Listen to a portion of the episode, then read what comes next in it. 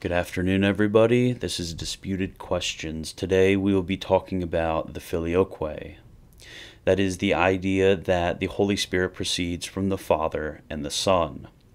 Now, today is going to be a little bit shorter because the oppositions that the Eastern, our Eastern brethren, have against us and against our insertion of the filioque into the Creed kind of aren't that many. They have a few quotations from some fathers, and then they have the the canonical question of it being added into the creed and the uh, validity behind that, and then they have a few other very minor arguments, but for the most part, the, it's pretty clear cut to me that uh, the Western Christians, the Western Catholic tradition, in which we're all part of is correct on this question, and that it's a valid development from the earlier questions in Trinitarian theology.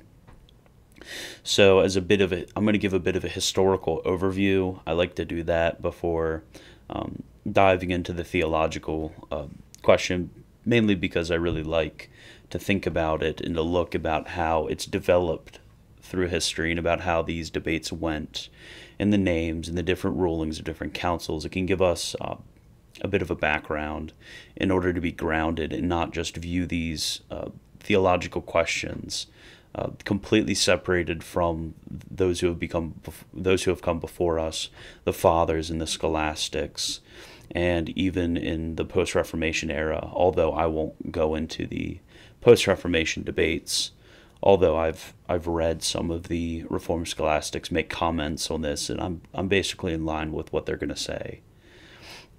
So in the fifth century, you'll have a few Western synods, a few local uh, theologians in their creeds are going to are going to state that the Holy Spirit proceeds from the Father and the Son. That language becomes explicit in, in the fifth century, although some argue that before that there's implicit statements from other theologians, but the term filioque appears in the fifth century.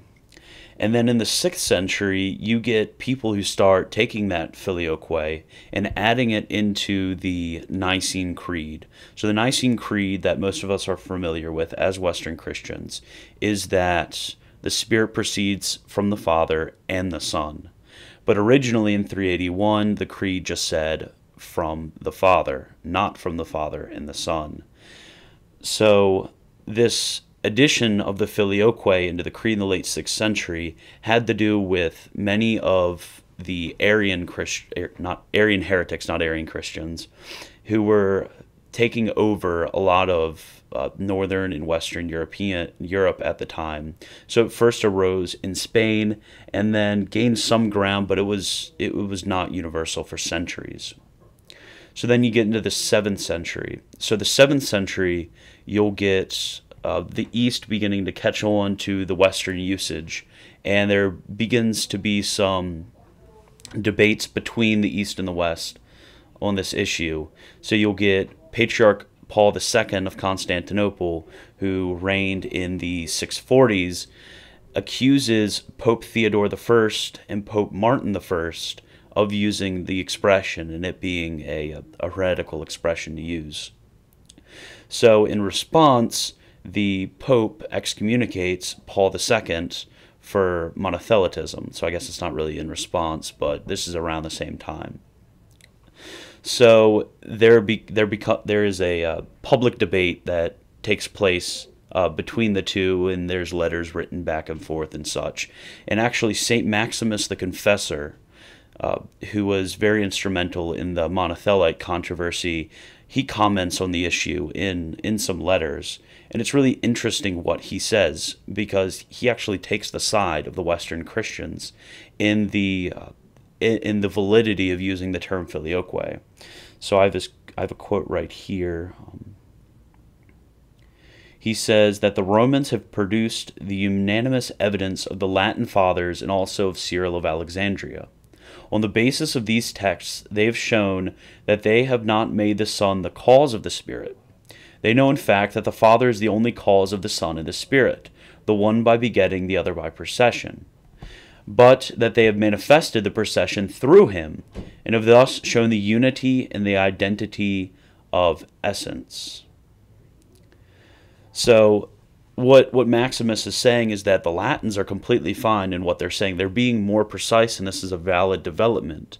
The East and the West don't really have a disagreement on this view at, at this point, but it's just a, a, a game of a game of semantics that's taking place with the East not liking what the West is doing by adding it, and they're misunderstanding what they're saying as uh, as they're be as they're they're misunderstanding what they are saying as um, that there are two principles but the West has always confessed that there is one principle. So this is a really interesting quote from a canonized saint, and a very eminent canonized saint and doctor of the East, in, in Max, St. Maximus the Confessor.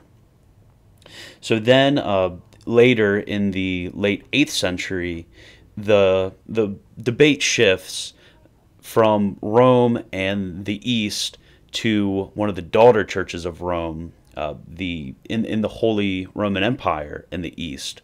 So the the See of Rome isn't the one who has debates in the eighth century. It's really um, it's it's basically Charlemagne. So at the um, where is it? Where are my notes?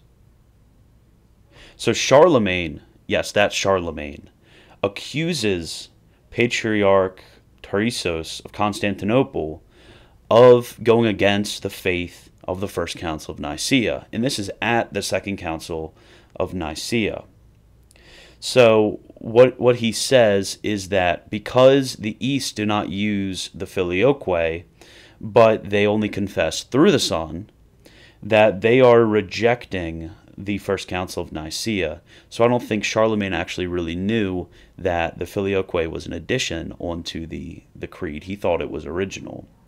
But Pope Adrian I explains to Charlemagne, well, actually, they're not really going against the faith of Nicaea because originally that wasn't in the Nicene Creed. And there are plenty of fathers who don't use the term filioque but use through the Son. And of course, Charlemagne, not being a theologian, doesn't really understand this, and he still continues to gun after the East. So that causes some tension between the East and the West, and this is really through a um, misunderstanding. So then the ninth century. So this is when it really heats up. This is when th- this really lays the groundwork for the schism of the 11th century, the Great Schism, the schism of 1054. So the Patriarch Photius of Constantinople, and there's a dispute between him and the Patriarch Ignatius of Constantinople. So Photius issued an encyclical and called a council in Constantinople, and he charges the Western Church with heresy and schism because they use the filioque and also because of the authority of the papacy. So he, the council actually declared Pope Nicholas, they declared him anathema and then excommunicated and deposed him. So this is a pretty serious dispute going on at first between patriarchs, and then it spreads to the east deposing a pope in the West, and of course this was of no effect because the East didn't really have jurisdictional authority over the papacy. So this turns into a very, very serious schism that happens between the East and the West. And of course, this is resolved. And then in the 11th century, the uh, the schism becomes permanent, and that is the the time in the 11th century when the the Pope really universalizes the use of the filioque in the West. And then now it gets even more interesting when you see what happens in the uh, in the East and the West after the schism, because there's two councils: the uh, the Second Council of Lyon, and then you have the Council of Florence, which both uh, treat this issue as uh, as the dividing line between the East and the West, and they come to resolutions in both cases. So the Second Council of Lyon, which is an ecumenical council in the West, well, regarded by uh, the Latin Church as being an ecumenical council, they accept the profession of Emperor Michael VIII, the Byzantine emperor. So we believe also in the Holy Spirit, fully, perfectly, and truly God, proceeding from the Father and the Son, fully equal, of the same substance, equal, almighty, and eter- equally eternal with the Father and the Son in all things And then also, you get at the Second Council of Lyon that there are Greek patriarchs, the Patriarch of Constantinople, Joseph I, and others who are participating with Western Christians in their liturgy using the filioque. And uh, eventually, what happens is this falls apart, and obviously, they don't um, they don't come together. And, and yeah, that's basically it. But what's interesting about this, about the uh, Second Council of Lyon, is that it's is that there are statements with and the Son accepted by the East before the the council eventually uh, doesn't come to anything. And then also the council, uh, the Second Council of Lyon, is going to condemn uh, two different errors. So they're going to condemn the error of saying there's two principles, which is what the East, a lot of people in the East think the West is teaching. And they're also going to condemn the opposite error of saying that the Son isn't participating in the spiration of the Spirit.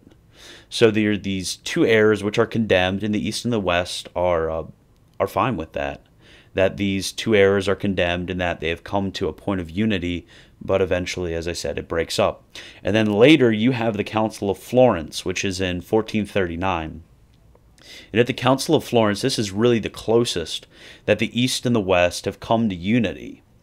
And and they discuss all of the differences of the uh, uh, of the Latins and of the Greeks. And they actually come to a joint statement on the Filioque. And basically, the agreement is uh, is that there's an agreement of substance, but there's a different expression in the faith between the Latins and the Greeks. And it's signed by every single one of the Eastern bishops except the one, which is Mark of Ephesus. So that's the history behind uh, the Filioque and how it was debated and received in the East and the West. And the conclusion that you get from, from this historical overview is that in the uh, in the late patristic and in the medieval era, you come to an agreement between the East and the West that basically they're saying the same thing, but with with different uh, expressions of the faith, but substantially they're the same thing. And then there's an agreement that you cannot confess two principles of spiration, of uh, origin in the spiration of the Spirit. Okay, so now uh, answering the question of whether the Spirit proceeds from the Son. So it seems so, for the Holy Spirit is referred to as the Spirit of Christ, especially in Romans 8. Further, the Athanasian Creed, which is authoritative in the West, states the Holy Spirit is from the Father and the Son, not made, nor created, nor begotten, proceeding. Further, the Spirit, the Son sends the Spirit in the Gospel of John. Further, Cyril also in his epistle received by the Council of Chalcedon says he is called the Spirit of truth, and is the Spirit of truth, for he proceeds therefrom, therefrom as also from God the Father. And now similar statements are also made by uh, Pope St. Leo I in his tome. Further, Didymus, in his work on the Holy Spirit, says, Neither is the Son distinct, save in those things which he receives from the Father, nor is the Holy Spirit of another substance besides what is conceded, namely that he is from the Son and proceeds from him. And now, further, St. Hilary in De Trinitate states, Keep me, I pray, in this expression of my faith, that I may ever possess the Father, namely thyself, that I may adore thy Son together with thee, and that I may deserve thy Holy Spirit, who is through thy only begotten. Okay, now into the respondeo. So first I'm going to explain kind of what I mean by these processions and these begottings and from this and by this and, and all of these terms. So these are called the intertrinitarian relations. So when you look at the Father, the Son, and the Holy Spirit, they are three persons and they are not separated, but they're distinct. And they have the same essence.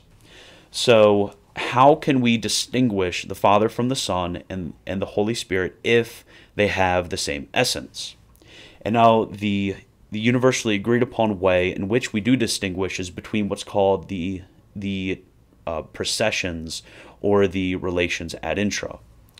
So, if you've if you if you've heard of the term begotten, that is that the Son is from the Father as uh, as uh, analogous to the relationship of a, of a father begetting a son.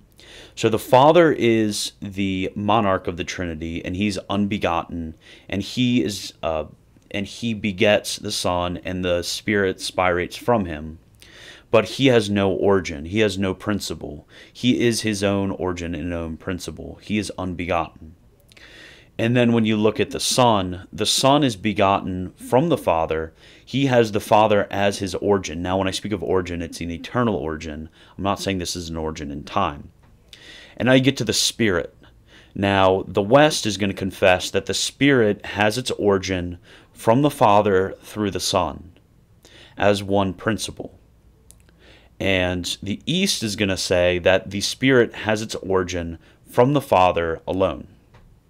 And that's going to be the debate that we that we get into whether the principle or origin of the spirit is from the father as the east says or from the father through the son as the west says.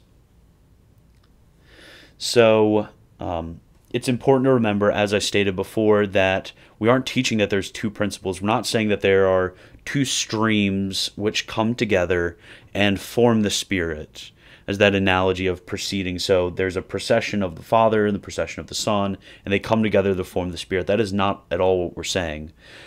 Um, what we're saying is that the Father spirates the Spirit, and the Father immediately spirates the Spirit through the mediation of the Son, in that it is one principle. So, the way that some of the scholastics, and I believe that this is found in some of the fathers, the way that they're going to explain this idea is the relationship between Adam, Eve, and Abel. So Adam is as the father, and Eve is as the son because the Eve is coming through the side of I mean coming from the side of Adam that is as the begottenness. And then when you look at Abel, Abel is coming from Adam because Adam is the active principle when it comes to the uh, begetting of his son and then it's going to be through Eve. It's from Adam through Eve is Abel. And that is that idea which the West is trying to get at. That it's not that you have these two parents acting separately and mixing together something. You have a unity of origin in that Adam is immediately using Eve to beget uh, his son Abel. And of course, remember that this was before a lot of uh, the scientific discoveries when it comes to reproduction. So just just hold to the analogy. Uh, don't don't get too much into the weeds. So I'm gonna get a drink of water. Further, this is uh, this is seen most clearly in what are called the outward missions. So through the Gospels, you see our Lord over and over again saying that He is sent from the Father, that He is sent from the Father, the Father sends me, and, and such statements as that. And these are, and this is called the temporal mission. So the Father's reasoned that in order to have to be sent by somebody, in order if I if I tell if I send somebody in my place, if the U.S. sends an ambassador in their place to another country, the person sending, namely the United States, has authority over that person in order to send them on that mission.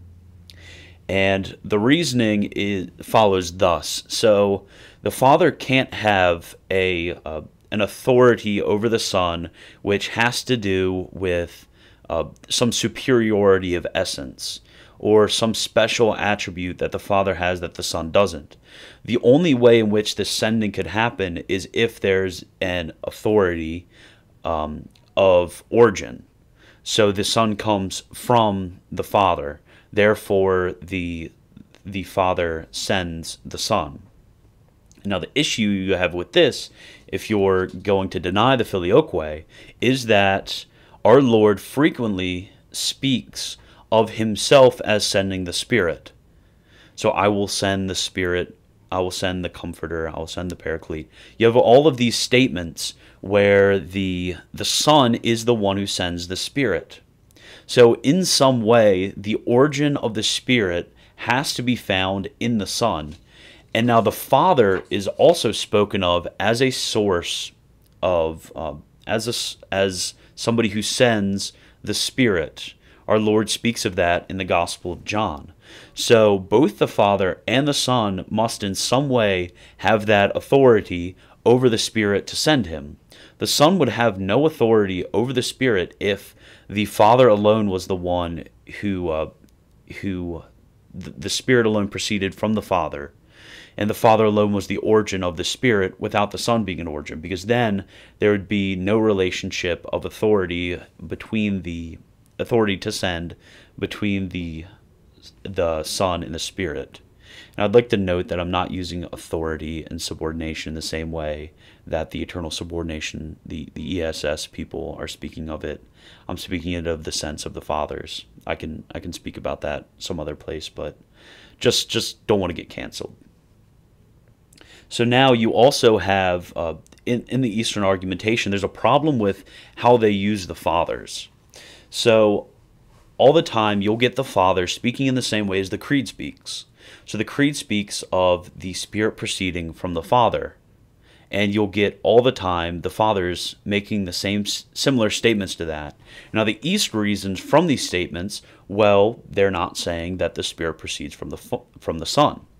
And this is an issue because that doesn't go against necessarily our position because we understand and accept the original 381 formation of the Nicene Creed. And people like me who are Anglicans who do not uh, submit to the authority of the papacy also are going to affirm the original 381 formulation of the Nicene Creed as being canonically binding. So we have no problem with that statement because it doesn't necessarily exclude that the Spirit also proceeds immediately through the Son. It, what the only thing that it's affirming is that it proceeds immediately from the Father alone and we have no problem with that. But the problems that the East are going to run into is that they have to admit that multiple fathers, over and over and over again, especially those I just quoted, such as Cyril of Alexandria, uh, Pope Saint Leo, Saint Igna- Saint uh, Augustine, you'll have these multiple fathers who are saying filioque. They're saying through the Son. They're saying and the Son. They're they're making statements like that and that's a problem for the East because that necessarily excludes their position that you can't use the term filioque, but it doesn't necessarily exclude our position that you could just say, and uh, you could just say from the Father. So, uh, further, a, a theological argument against what the East is saying is that there must be a distinction between the Son and the Spirit, as we have stated earlier. And it's not a distinction of essence because then one or the other would not be God because there's no real distinction between person and essence. Therefore, the only distinction there can be is one of origin and relation. And if you're going to posit no distinction, you deny that there are three you deny that there are three persons. Because if you say that the origin and relation of the Father and the Son and the origin and relation of the Father and the Spirit is the exact same. You have absolutely no distinction between the Spirit and the Son, and you collapse the Spirit and the Son within one another because there is no relation between the Son and the Spirit. But in the Western system, what you have is you have a not only you have that relation of, immediate spiration between the Father and the Son, an immediate uh, generation between the Father, I mean, between the Father and the Spirit, an immediate generation between the Father and the Son, but you also have a relationship between the Son and the Spirit that is of immediate spiration because the Father is going to spirate the Spirit through the Son. So you have that relation by which you can distinguish uh, the the the Spirit and the Son in the Trinity. But the East cannot have this distinction. So they're ultimately going to have to collapse the Spirit and the Son, and you're not going to come out with three persons because there is no way to distinguish the two unless you have a distinction of relation. So there's there's two ways you could go about this. You could either have a denial of any distinctions between the three, and then you have you don't have three persons, or you could um, affirm a distinction of essence, and then you have three gods. There's no way of getting around having to have a distinction of relation and origin between the Spirit and the Son. So, uh, further, in the traditional scheme of will and intellect, so when you look at the most common way of speaking of the Trinity in the Western Church, and this comes, uh, this is this comes mostly in, in the later authors from from Saint Augustine of Hippo because he'll use this a lot. You'll you'll get that it's as the mind, the will, and the intellect. So the the Son is as the word proceeding from the mind um, in the intellect, and the the spirit is as the affection proceeding from the will. And then uh, August, I mean, uh, Aquinas comments on this. The Son proceeds by the way of the intellect as word, and the Holy Spirit by way of the will as love. Now, love must proceed from a word, for we do not love anything unless we apprehend it by a mental conception. Hence, also, in this way, it is manifest that the Holy Spirit proceeds from the Son. So, in this traditional scheme of will and intellect, in order to describe the Trinity, this sort of uh, natural Trinity, as as uh, Augustine will speak of, it is more in line with the Western conception than it is with the Eastern conception.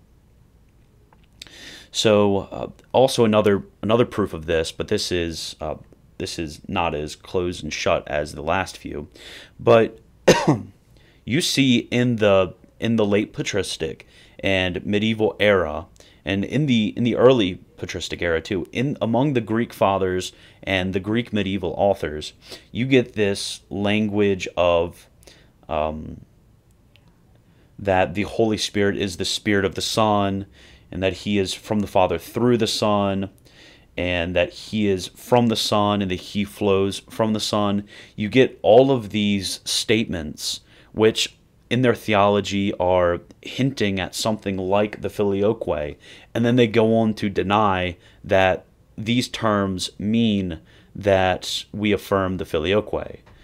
So you see, bleeding through their writings is there is this implicit understanding and this implicit affirmation that they have to speak. The Greeks must speak in order to be in line with the fathers, that they have to speak of the spirit being in some sense from of flows from through the son. So it's a um, it's a recognition of this implicitly although there's an explicit denial.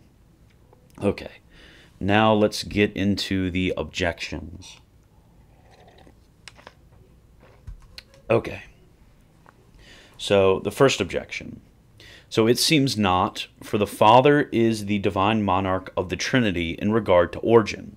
If the Son was also the originator of the Spirit, then he too would be monarch.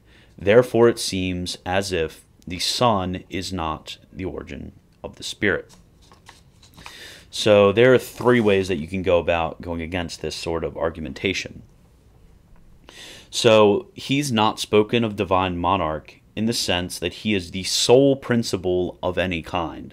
That's that's not the way in which we're going to speak of the divine monarch. But rather, first we talk about him as the sole immediate principle. That's what it means for him to be the divine monarch. Now, the second way of going about it is that we speak of him as the monarch as being sent by none but the one who sends the Son and the Spirit. And then, third, that he is begotten by none but is unbegotten. There are multiple other different senses in which we speak of him being monarch, but one sense in which we do not speak of him being monarch is that he is the sole principle of any kind. Therefore, this argument doesn't follow. It would be as if one stated that the king of a country isn't the king of a country because he mediates his authority in some sense through a governor. That would be a, a ridiculous assertion. In the same way, because the Son is a of immediate origin when it comes to uh, when it comes to the spiration of the Spirit, therefore the the Father isn't the sole immediate uh, one who spirates the Spirit. So the second argument is going to be that the Creed states that the Holy Ghost proceedeth from the Father in the original edition of 381. Therefore, the Spirit does not proceed from the Son. So, first, this is actually just a canonical question, and I actually agree with the Greeks on it because the Romanists are going to consistently state that the filioque should be in the Creed because of their doctrine of papal supremacy. But I, as an Anglican, do not have this doctrine of papal supremacy. And Thomas Aquinas is going to admit that it would be inconsistent uh, for them to speak, for them to make this addition to the Creed without this papal supremacy. So, second, this argument is also a non sequitur for, as was stated earlier, just because the Creed states that the Spirit proceeds from the Father does not mean that the Spirit proceeds from only the Father. And now, further in John 15, the Spirit is said to proceed from the Father with no mention of the Son. So, first, this is not the only passage which is going to explicitly comment on this. This would be like saying, uh, you look into First Peter, and it says that baptism now saves you. Therefore, God does not save you because it only speaks of baptism saving you. And this is clearly a ridiculous argument. You need to go through the entirety of the New Testament in order to build this doctrine. Because, and then second, um, this statement proceed from the Father is happily accepted by all Western Christians, and it doesn't exclude our position. So fourth, I think this is fourthly. So, fourthly, John of Damascus says, We say that the Holy Spirit is from the Father, and we name him the Spirit of the Father. But we do not say that the Holy Spirit is from the Son, yet we name him the Spirit of the Son. Therefore, the Holy Spirit does not proceed from the Son. So, this and multiple other statements of some later uh, Greek authors are going to be brought forth by the Eastern by Eastern apologists. And the response that I have, and the response that I believe you should have, is you shouldn't be going through these late later Greek fathers and just trying to uh, quote mine what they're obviously not saying, because it's pretty obvious that a lot of these late uh, Greek fathers are denying the Western edition of the Filioque, and we could just simply state, well, they're wrong, and that's about it. So that's that's it for the Filioque. Let me know what you think. Remember to subscribe and God bless. Have a wonderful weekend.